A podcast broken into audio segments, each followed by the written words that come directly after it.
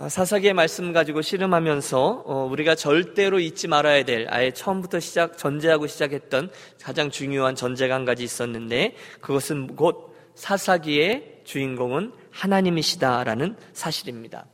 과연 그러하였죠. 우리는 지난 장 즉 요 앞에 사사기 3장에서 두 명의 사사 에훗과 삼가를 만나 보았습니다. 오른손을 쓰지 못하던 에훗 그리고 평범한 농부였던 삼가를 하나님이 어떻게 사용하셨는지 우리가 함께 살피며 은혜를 나누었습니다. 어, 에우색에서 우리 배웠습니다. 우리의 약점 때문에 하나님밖에 되지 않습니다. 라고 그분을 의지한다면 그때 우리들의 약점은 강점이 된다 말씀드렸습니다. 또 삼갈에서 보듯이 우리의 평범함 때문에도 우리가 하나님을 의지할 수 있다면 우리들의 평범함 또한 하나님의 일하시는 통로가 된다라고 말씀드렸습니다. 자, 그런데 우리가 사사기를 통해서 이런 예들을 하나 둘 계속 지켜보면서도 여전히 주저하고 계시는 분이 계실지 모르겠습니다. 목사님, 아무리 그러셔도, 아무리 그렇게 애를 쓰셔도 저는 아닙니다. 저같이 부족한 사람은 하나님이 사용할 수가 없습니다. 라고 말씀하시는 분들 말입니다. 그런데 우리 하나님이 그런 분들을 모르실 리가 없죠. 그래서 하나님은 저와 여러분이 그런 핑계를 다시는 대지 못하도록 또 다른 사사 하나를 세워주시는데 그가 바로 오늘 우리가 살필 여자 사사 드보라입니다. 따라해 주세요. 여자 사사 드보라. 예. 여러분 최근까지 업데이트된 것은 제가 잘 모르겠는데요. 몇 년 전까지 제가 알고 있었던 유머인데 한번 들어보십시오. 여러분 우리 애처가는 압니다. 그렇죠? 아내를 지극히 사랑하는 남편들이죠. 또 우리들 중에 많은 분들은 경처가는 아실 겁니다. 경처가 뭐죠? 아내를 하늘처럼 떠받드는 사람들입니다. 우리 교회도 몇 분 계시죠? 어, 그러면 여러분 억처가는 아십니까? 억처가. 예, 이분들은 아내의 목소리 톤이 조금만 높아져도 가슴을 억 하고 이렇게 쥐어 잡는 분들이십니다. 그리고 마지막으로 벽처가가 있다고 하잖아요. 이분들은 아내가 휙 돌아보면 벽에 가서 탁 달라붙는 분들이라고 합니다. 어, 이런 이야기가 회자되는 거 보면 우리는 과연 21세기에 살고 있는 사람이라 이 맞다라는 생각을 하게 됩니다. 우리 한국에도 박근혜 대통령이 여성 대통령으로 활약하고 있고 미국에도 우리 힐러리가 아, 유명한 아, 아주 유력한 어, 대통령 후보로 거론되고 있는 걸 보십시오. 정말 우먼 파워가 놀랍습니다. 하지만 그건 21세기는 오늘의 이야기고요. 그 옛날 사사 시대, 그것도 이스라엘에서 여자가 사사가 되어 이스라엘 백성들을 이끈다. 여러분 이건 아무도 쉽게 생각할 수 없는 일이었습니다. 실제로 유대인 남자들은 아침에 일어나서 이런 세 가지 기도를 올려드렸다 해요. 첫째, 하나님 내가 이방인으로 태어나지 않아 감사합니다. 둘째, 여호와여 내가 종으로 태어나지 않아 감사합니다. 그리고 셋째, 여호와여 내가 여자로 태어나지 않아서 감사합니다. 그만큼 그 당시 여인들의 사회적 지위는 낮았고 그들 활동에는 제약이 많았습니다. 그런데 그런 상황에서 한 나라를 구원하는 사사가 여자 드보라라는 이름하에 일어나게 되었다니 하나님께서 이 과정들을 통해서 우리들에게 말씀하시는 바는 분명합니다. 저는 맨 처음에 드렸던 사사기의 전제, 내가 이 사사기의 주인공이다라는 말씀이 이 드보라의 일하는 것을 통해서도 여전히 드러나고 있다라고 믿습니다. 오늘의 본문은 이렇게 시작하죠. 에훗이 죽으니 이스라엘 자손이 또 여호와의 목전에 악을 행함에. 여러분 오늘 본문을 펼치면 저는 약간 짜증이 납니다. 왜냐하면 도대체 이스라엘 백성들이 어쩜 이렇게 말을 듣지 않냐라는 것 때문이죠. 그렇게 두드려 맞고 부르짖으면 하나님이 다시 구원해 줬다가 평화가 오면 또 다시 하나님을 떠나는 일을 반복하는 걸 보면 이제는 그 정도 됐으면 알아서 잘해야지. 어쩜 이렇게 어리석은 짓을 반복하냐. 답답하다. 우리 충분히 그렇게 생각할 수 있습니다. 참 미련하다. 이 이스라엘 백성들을 향한 우리들의 평가입니다. 여러분, 그런데 여기서 한 가지를 좀 더 생각해 보기 원합니다. 사사기의 이스라엘 백성들이 하나님의 백성으로서의 본연의 자세를 잊어버릴 때 하나님이 여지없이 행하셨던 게 하나 있습니다. 그것은 그때마다 뭐 이방인의 압제라는 표현을 제가 썼는데요. 하나님 편에서 보면 이스라엘 백성들을 보호하고 있던 당신의 손을 잠깐 놓으시는 겁니다. 여러분 이해가 되시죠? 같은 이야기지만 다른 표현을 쓰는 거예요. 하나님의 백성들은 하나님의 붙드심과 하나님의 은혜로만 살아갈 수 있는데 하나님이 그 손을 잠깐만 놓는 거예요. 그럼 이렇게 큰 어려움 속에 빠지는 거죠. 여러분 오래전에 족장 시대에도 하나님이 당신의 백성들을 붙잡고 있었잖아요. 또 가나안 정복 시대도 마찬가지로 지금 사사 시대에도 동일한 일이 일어나고 있습니다. 만약에 하나님의 특별하신 보호하심이 없다면 그들은 절대로 제대로 살아갈 수가 없다는 것입니다. 오늘 본문도 동일한 상황입니다. 이스라엘 자손이 또 여호와의 목전에 악을 행함에 그러자 하나님은 그들을 붙들고 있던 당신의 손을 거두십니다.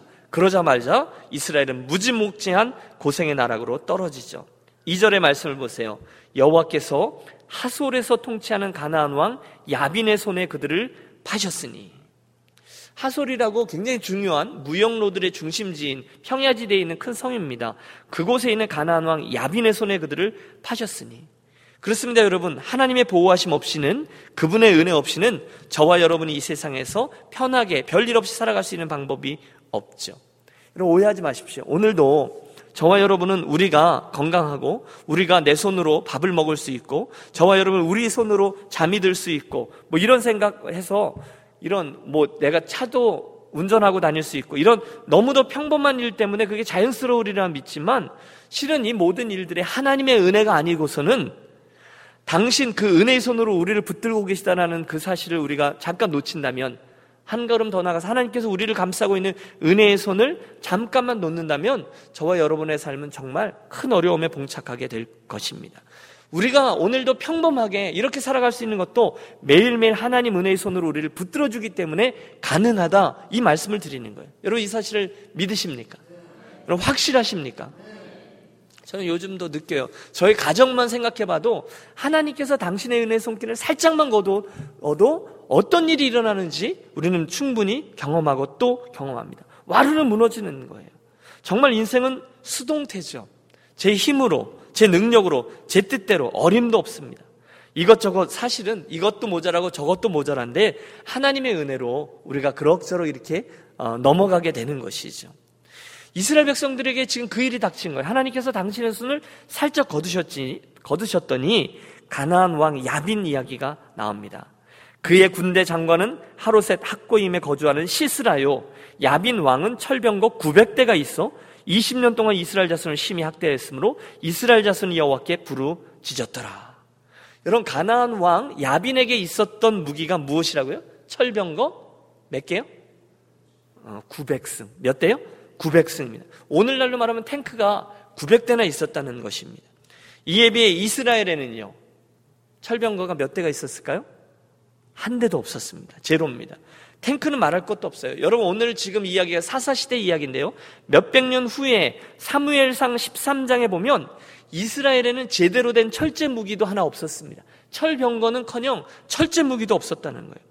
사울과 요나단 외에는 칼이 없었더라 성경 기록하고 있어요.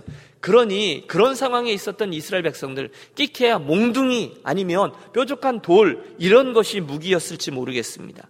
그러니 벌써 오래전에 사사시대 이야기니 이스라엘 백성들은 가나안 땅, 가나안 왕 야빈과 절대로 대적할 수가 없었던 형편입니다. 900대의 탱크, 그리고 이스라엘 백성들의 어정쩡함. 이건 말이 되지 않는 겁니다. 그래서 이스라엘 백성들은 쉽게 가나안 사람들의 압제를 당하게 되고 자그마치 20년간 시달립니다. 그리고 늘 있었던 일이죠. 여호와께 부르짖었더니 하나님께서 새로운 사사를 예비하셨습니다. 여호와여 우리가 잘못 행하였나이다. 여호와여 우리를 구원하소서. 뜻밖에도 그 부르짖음을 듣고 구원하, 구원자로 보내신 사사는 바로 저 드보라였습니다. 오늘 4절과 5절을 보세요. 그때 라피도세 안에 여선지자 드보라가 이스라엘의 사사가 되었는데 그는 에브라임 산지 라마와 베델 사이 드보라의 종려나 말에 거주하였고 이스라엘 자손은 그에게 나아가 재판을 받더라. 여러분 이 내용 외에는 드보라에 대해서 알려진 바가 거의 없습니다. 본문을 보면 한 남자의 아내라고 소개되고 있어요. 곧 주부입니다. 선자라고 되어 있습니다. 그 외에는 몰라요. 아마 오래전에 하나님의 말씀이 그 사사에게 임했겠죠. 그리고 그녀는 선자가 되었고 하나님의 말씀을 백성들에게 전달한 일을 감당했을 겁니다. 오늘 보면 드보라의 종려나무라고 불리는 나무 아래서 이스라엘 백성들을 만나면서 재판, 오늘날로 말하면 상담 같은 것을 해 준 겁니다. 자, 이야기가 진행되죠.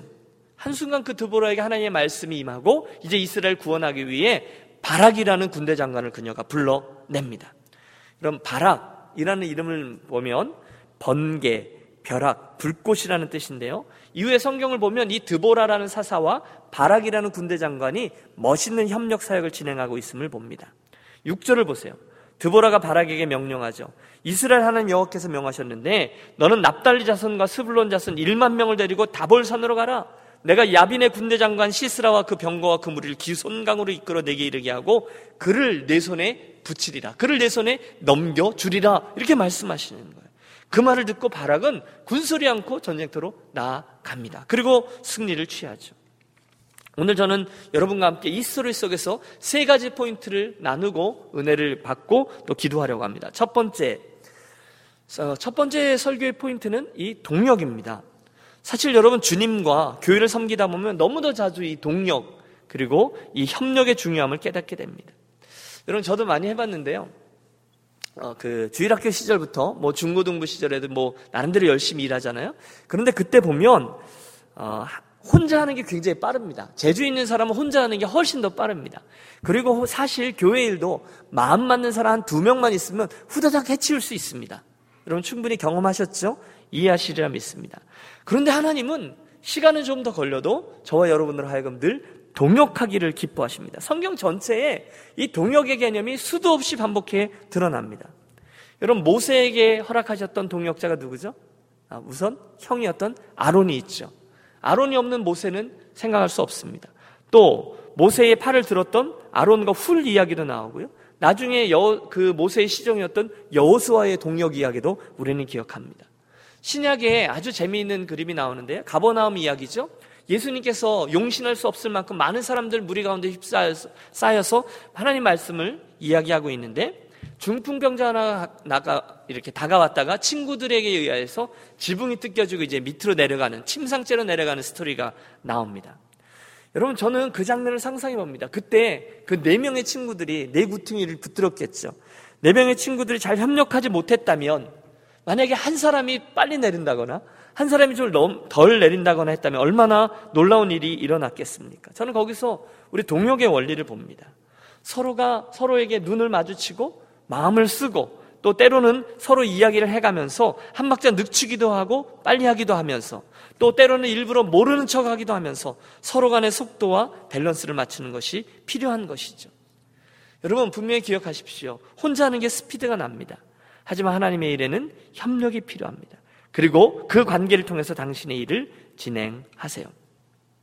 저와 여러분이 주신 은사가 다 다른데 그 은사들 가지고 연락하고 상합하여 하나님의 교회를 세우라 에베소서는 계속해서 반복합니다. 빌리포스 2장 25절에서 사도 바울은 그의 동역자인 에바 브로디들을 소개할 때에 나의 형제와 함께 수고하고 함께 군사된 자요 너희 사자로 나의 쓸 것을 돕는 자다라고 말합니다. 다시 말해서 그는 사도 바울의 협력자라는 거예요. 교회에는 협력이 필요하죠. 저희 여러분 저희가 제가 딸아이가 둘이 있었는데 이 둘 아이들이 바이올린을 했습니다. 어, 제법 열심히 했습니다. 또 우리가 한국 엄마 아빠니까 매일매일 연습을 시키잖아요. 그러면 어, 따단딴딴딴 따다다단 따다단 여러분 경험해 보신 분점 있는데 그 소리가 꽤 듣기 좋습니다. 그런데 듣기 좋은 것 하고요. 나중에 정말로 이 아이가 중학교, 고등학교에 가서 오케스트라에 들어가서 오케스트라 연주회를 갔을 때 나오는 소리하고는 차원이 다르죠. 오케스트라 연주회 하는 곳에 가보면 너무너무 아름답습니다. 바이올린뿐이 아니라 비올라도 필요하고 피콜로도 필요하고 심지어 캐스터네츠도 필요합니다. 그리고 그들이 함께 연주함으로 아름다운 연주회를 이루어내는 것이 동력이고 교회입니다. 여러분 우리 유니온 교회도 참 결일들이 많죠. 그리고 제가 한 분 한 분 보면 참 개성들이 강하세요. 독특한 분들도 계세요.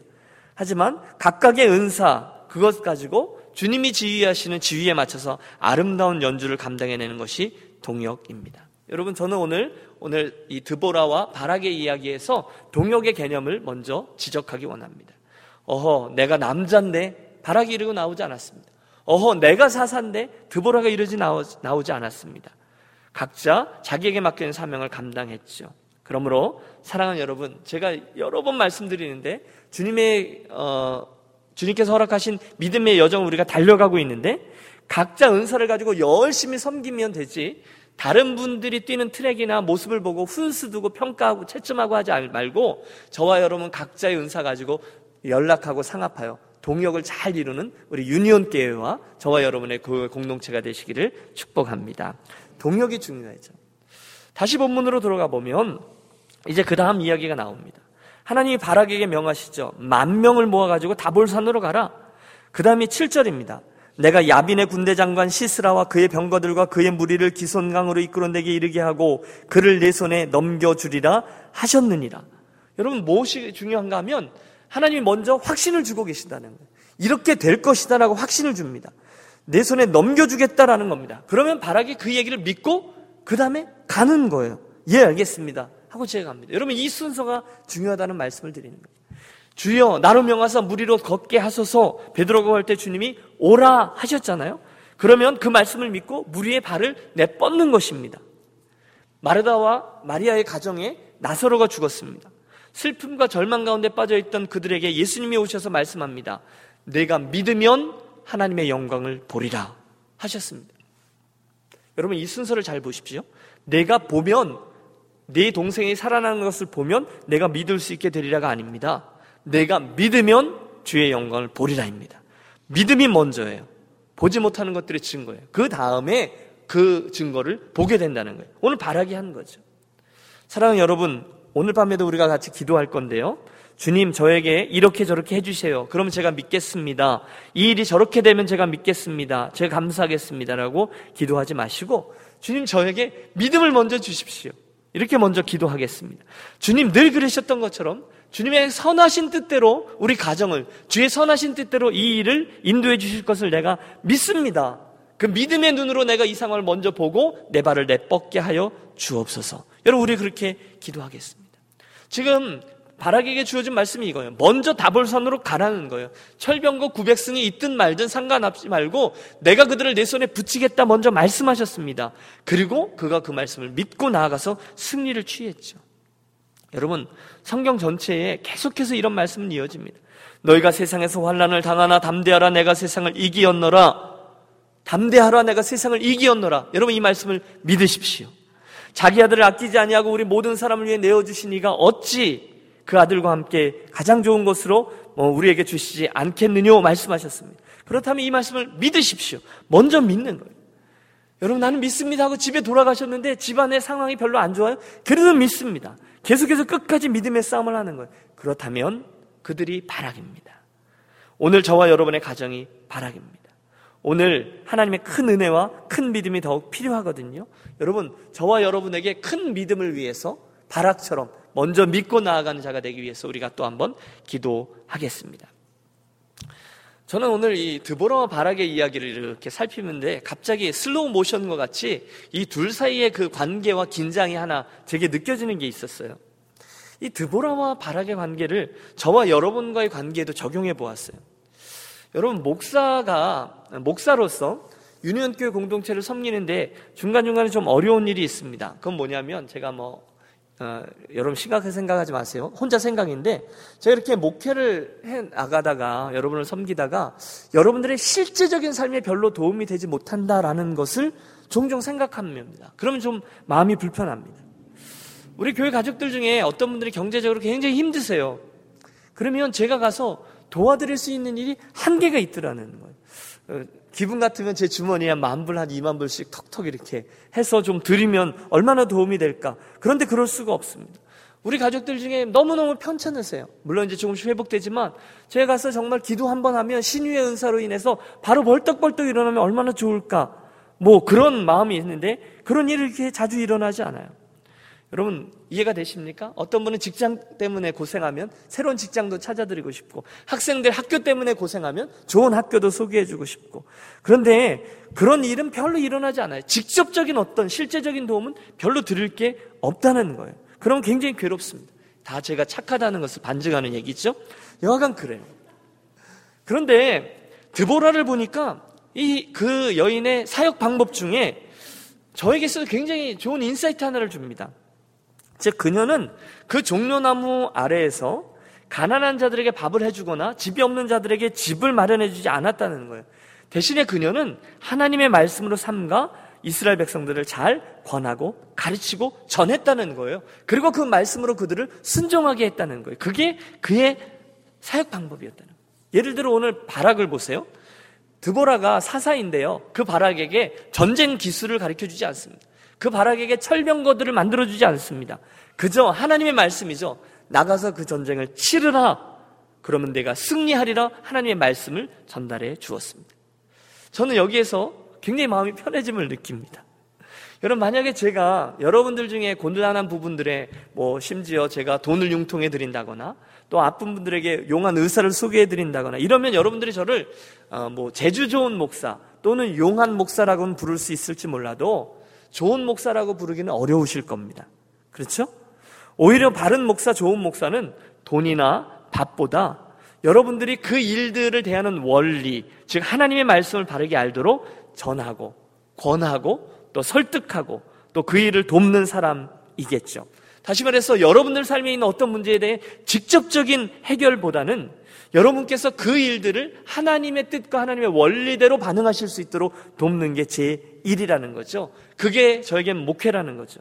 그리고 그렇게 생각하니까 마음이 한결 가벼워집니다. 여러분도 저에게 다른 걸 기대하지 말고 그것을 기대해 주시기를 바랍니다. 네. 뭐 목사님 너무 당연한 이야기를 뭐 그렇게 하고 계세요. 생각하십니까? 아니요. 여러분들께서 제게 원하시는 것이 좀 다양한 게 있으실 수 있어요. 그런데 가장 중요한 것 바로 이것. 하나님의 말씀을 맡은 자로서 제가 특권 의식을 갖는다기보다는 그 일을 잘할 수 있도록 여러분 저를에게 기대해 주시고 또 기도해 주시고 도와주시면 좋겠습니다. 재미있는 일이 하나 벌어져요. 여러분 8절과 9절의 말씀을 보십시오. 8절과 9절입니다. 같이 한번 읽을까요?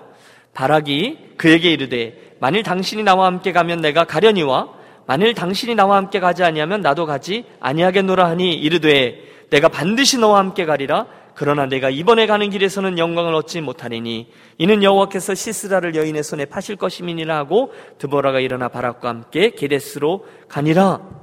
여러분 어떤 분은 이 말씀을 이렇게 해석해요. 아이, 바락. 남자가 째째하게 전쟁하러 나가면서 여자 보러 함께 가달라고 징징대고 그녀가 안 가면 나도 안 간다 그러고 그러니 여호와께서 그 적장을 죽이는 영광을 엉뚱한 여자 야엘에게 주시지 좀 창피하네. 그것도 순종이라고. 여러분 이렇게 해석하는 분도 계세요 그래서 이 본문을 해석하는 분은 다락이 바락이 드보라가 주었던 그 하나님의 말씀을 온전히 믿지 못했기 때문에 결정적인 상 그가 적장 시스라의 목을 베는 상은 엉뚱한 여인 야벨의 야엘에게로 넘어갔다. 이렇게 이해합니다. 그러나 저는 그렇게 생각하지 않습니다. 대신 여기에 어, 바락이 당신이 나와 함께 가지 않으면 나도 안 갑니다. 라고 말하는 것은 불신앙의 표현이라기보다는 오히려 겸손과 믿음의 고백이라고 생각해요. 바락은 이 전쟁이 여호와 하나님의 손에 달려 있다는 것을 분명히 알고 있었기 때문에 하나님의 사람인 드보라를 반드시 같이 가달라고 청하고 있다는 거예요. 여러분 생각해 보세요. 주부라 그랬거든요. 주부 선지자 드보라가 나가서 칼을 쓰겠습니까? 창을 휘두르겠습니까? 그렇지만 그 드보라가 가장 중요한 하나님의 말씀의 통로였기 때문에 저의 동행을 간절히 요구한 거죠. 어, 전에 그 모세가 광야에서 여호와 하나님께 반드시 구했던 기도가 있죠. 창세기 30, 아, 죄송합니다. 출애굽기 33장인가요? 당신이 함께 가지 않으시면 저도 가지 않겠습니다.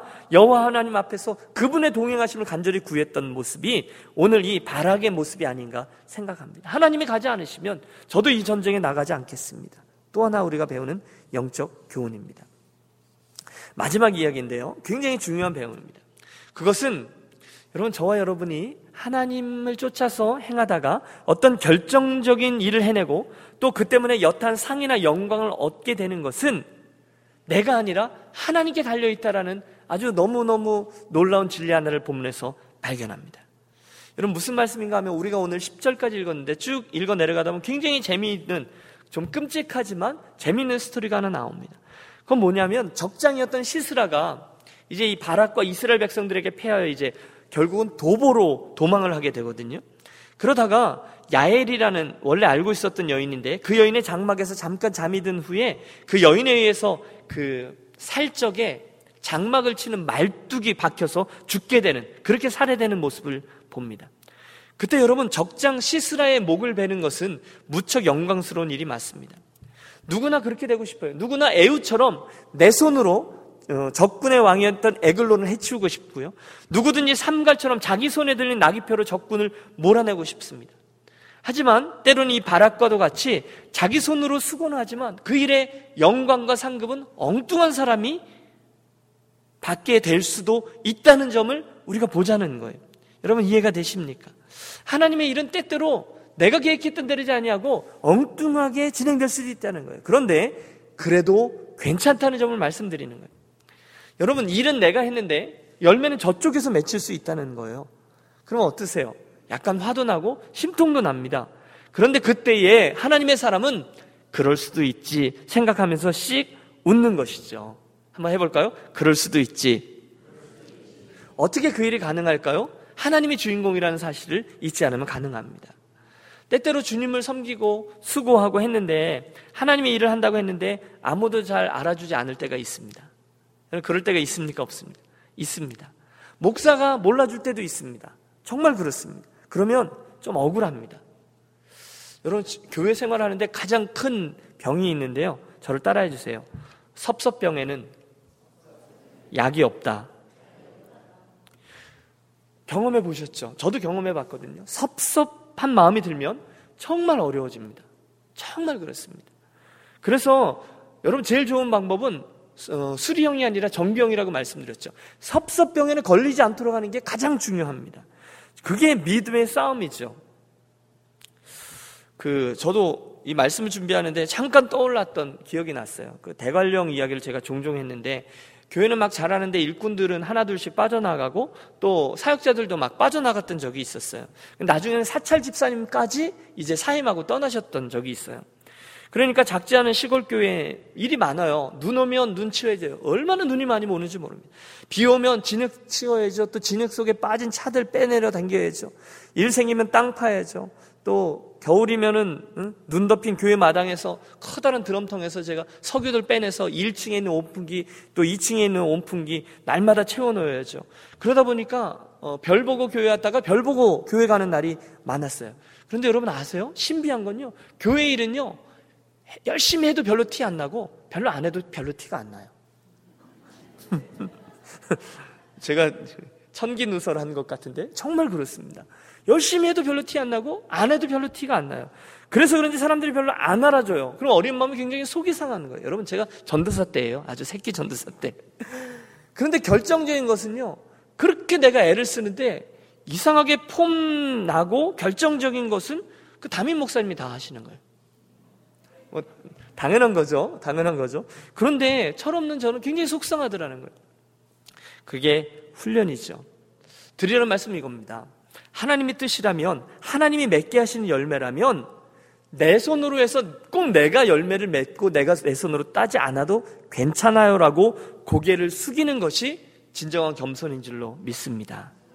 왜냐하면 결국은 하나님이 알아주시기 때문에 그렇습니다. 남들이 잘 몰라줘도 괜찮아요. 아멘 하십시오. 아멘. 부엌에서 정말 수고하셨는데 남들이 잘 몰라줘요. 서운하죠. 정말 서운합니다. 그래도 주님이 보시는데 뭐, 어? 엘 로이 하나님, 보시는 하나님이잖아요. 감찰하시는 하나님이잖아요. 그분이 아시면 되는데 뭐, 하고 행복해하고 만족해하는 것. 정말 종교개혁자들 했던 말처럼 수고는 내가 하고 영광은 하나님이 받으시는 이런 그런 일들이 내 삶에 일어나도 얼마든지 괜찮습니다 하는 믿음의 사람들이 되자는 것입니다.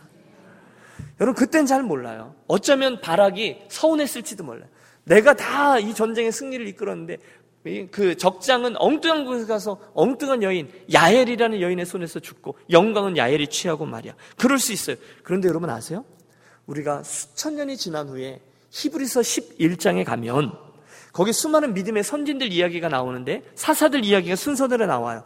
놀랍게도 거기서 하나님께서 이스라엘 사사들의 이름을 부를 때에 기드온, 바락, 삼손, 입다. 이렇게 네 명을 언급하고 계세요. 여러분 이게 놀랍다고 말하는 이유가 있습니다. 오늘 사사기에서는 이 바락을 사사로 칭하지 않아요. 그러나 저 뒤에 히브리서에 가서 신약성의 맨 끝에 가면 바락이 드보라의 이름은 없고 오히려 바락이라는 이름이 당당히 사사 중에 한 명으로 인정받고 있다는 것입니다. 이것이 무엇을 뜻합니까? 저는 믿습니다. 하나님이 오늘 그 바락이 한 일과 수고를 다 기억하고 계시더라는 거예요. 비록 수고는 내가 했지만 남들이 안 알아줘요? 괜찮아요. 하나님이 엘로이 하나님이시니까요. 열매는 야엘이라는 여인이 땄어요? 괜찮아요. 보고 계신 하나님이 계시니까 다 행복해하는 거예요. 하나님의 뜻이 이루어지니까. 수고는 내가 했는데 우리 교회 공동체에서 다른 분이 영광을 얻었어요? 괜찮아요. 하고 대범하게 설 수 있는 자, 그들이 지혜로운 자들이죠. 여러분, 저도 여러분도 이런 고백을 했으면 좋겠어요. 수고는 내가 하고 영광은 하나님이 받으시면 됩니다. 수고는 내가 하지만 열매는 다른 분이 좀 따도 됩니다. 그런 마음과 태도로 주님과 교회를 섬기시는 저와 여러분이 되시기를 축복합니다. 주님을 섬기실 때, 주님의 몸된 교회를 섬기실 때, 혹 무슨 칭찬이나 영광을 기대하고 섬기면 반드시 문제가 생깁니다. 반드시 그래요.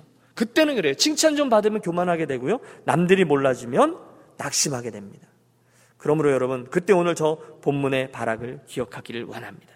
모든 영광은 하나님이 받으시고 나는 단지 그 하나님의 일에 쓰임 받았다는 사실로 만족하면 결국 하나님은 그들을 꼭 기억하시고 히브리서 11장에 기록하시는 그 그런 축복을 저와 여러분이 허락해 주실 줄로 믿습니다. 고린도전서의 말씀을 기억해요. 그러므로 내 사랑하는 형제들아 견고하며 흔들리지 말며 항상 주의 일에 더욱 힘쓰는 자들이 되라. 이는 너희 수고가 주 안에서 헛되지 않은 줄을 알미니라. 말씀을 정리합니다. 오늘 드보라와 바락 이야기를 통해서 사사기 4장을 살폈는데요. 세 가지를 어, 배웠습니다. 첫째, 동력의 개념입니다. 하나님은 저와 여러분이 할 수 있으면 늘 동력하기를 기뻐하십니다. 둘째, 바락을 통해서는 말씀하시면 아니 믿으면 그대로 되리라. 믿음이 먼저이고 그다음에 하나님의 은혜를 입는다라는 사실을 배웠습니다. 마지막으로 우리는 비록 우리의 수고에 대한 영광을 따로 얻지 못해도 내가 그 열매를 따지 못하더라도 내 인생의 역사에는 늘 하나님 그분이 주인공 되시니까 엉뚱한 곳에 열매가 열려도 그 하나님은 아시니까라는 생각 때문에 수고를 끝까지 감당한 일꾼이 되어야 하겠다라는 점을 배웠습니다. 여러분, 사람은 몰라 주어도 그분이 아시면 되죠. 결국 우리를 신실하고 충성된 종으로 인정하실 겁니다.